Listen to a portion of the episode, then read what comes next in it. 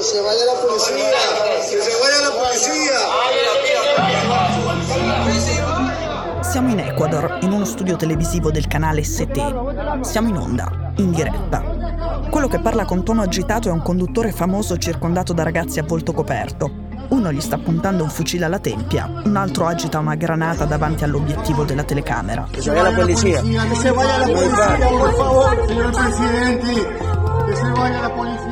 Queste sono conduttrici e redattori accocciati dietro alle scrivanie, minacciati con la pistola e ripresi mentre implorano il presidente di non intervenire e di ordinare alla polizia di ritirarsi. Recitano l'appello rivolgendosi all'obiettivo di uno smartphone, come i ragazzi della gang hanno detto di fare. Desde las 14 y 18 aproximadamente empezaron todos estos sucesos. Ieri, in Ecuador, le gang hanno dichiarato guerra allo status quo. Hanno preso in ostaggio una televisione e cinque ospedali. Hanno provato a conquistare l'università di Guayaquil e gli studenti si sono dovuti barricare dentro ammassando librerie e scrivanie per bloccare le porte delle aule dall'interno. Ci sono state esplosioni nei palazzi, sparatorie in strada, autobus in fiamme, in tutto il paese. Molte ore di puro caos. Le scuole hanno chiuso, la gente è uscita dagli uffici per rintanarsi in casa e si è ritrovata imbottigliata nel traffico. Tutti avevano pensato la stessa cosa contemporaneamente. Scappiamo, nessun luogo è sicuro. A partir de este momento Todo gruppo terrorista identificato nel Il Perù ha schierato l'esercito al confine per evitare che la violenza strabordasse e gli entrasse in casa. No vamos a negociar con terroristas. Il presidente dell'Ecuador, un ragazzo molto ricco eletto da poco, ha risposto così.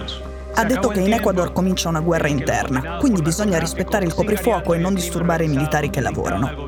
Una guerra contro chi? Contro i seguenti gruppi che lui chiama organizzazioni terroristiche e attori non statali belligeranti, AK-47, Caballeros Oscuros, Cione Killer, Coviceros, Cartellos della Sagli, Cuban, Fatal, Gangster, Caterpillar, Latin King, Lobos, Los P27, Mafia 18, Mafia Treble, Patrones, R7 e, soprattutto, Los Choneros. Come è cominciato tutto questo casino? È cominciato quando un narcotrafficante di peso è sparito dalla sua cella.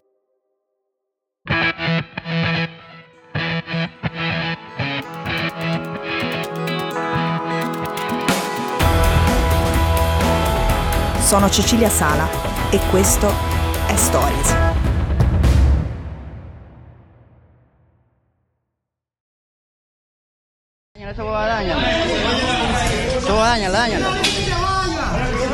Il problema è questo. Più o meno una prigione su quattro in Ecuador non è davvero gestita dalla polizia, bensì dalla mafia.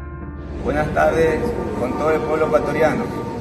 In una di queste carceri era rinchiuso quello che state sentendo, El Fito, il capo del gruppo Los Choneros, un tipo con una barba lunghissima e una pancia enorme, uno che in prigione stava comodissimo. Parlando di lui il presidente ha detto, nella sua cella c'erano quattro prese di corrente, più che in una stanza d'hotel. È uno dei boss più potenti dell'Ecuador, è stato uno dei primi a stringere patti con i cartelli messicani e aveva minacciato il candidato alla presidenza Fernando Villavicencio, che è stato ammazzato ad agosto qualche giorno fa il fito è sparito, nel senso che è evaso. Il problema di Elfito era semplice, lui in carcere si trovava benissimo, era il suo quartier generale, da lì era pure riuscito a fare un cameo nel videoclip di un narco corrido, il genere musicale preferito dai narcos. Però il governo aveva promesso cambiamenti, non voleva più tollerare questa situazione e voleva spostare il fito in una struttura di alta sicurezza lui non si è fatto trovare.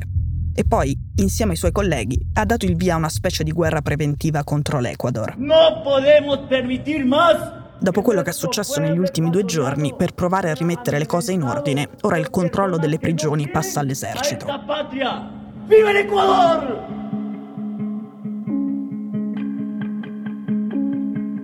Per farla breve, la cocaina è la principale causa dei problemi dell'Ecuador.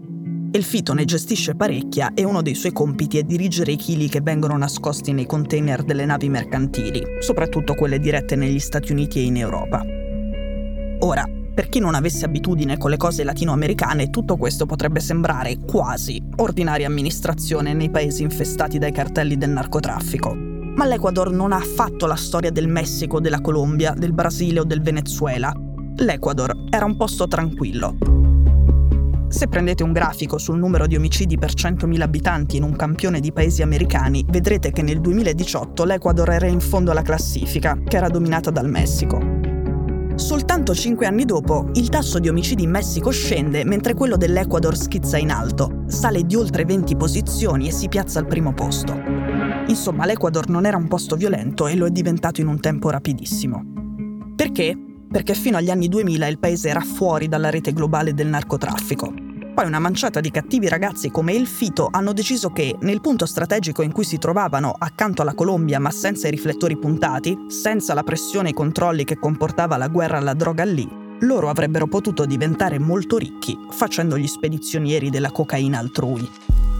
Da lì gli accordi con i cartelli storici latinoamericani e con la mafia albanese, in dieci anni, nel 2019, avevano trasformato la propria costa nel punto dove comincia l'autostrada mondiale della cocaina nel 2021 avevano raggiunto per la prima volta la soglia del miliardo di dollari come incasso.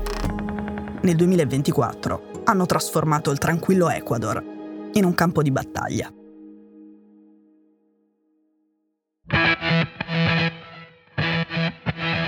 Stories è un podcast di Cora News prodotto da Cora Media. È scritto da Cecilia Sala. La cura editoriale è di Francesca Milano.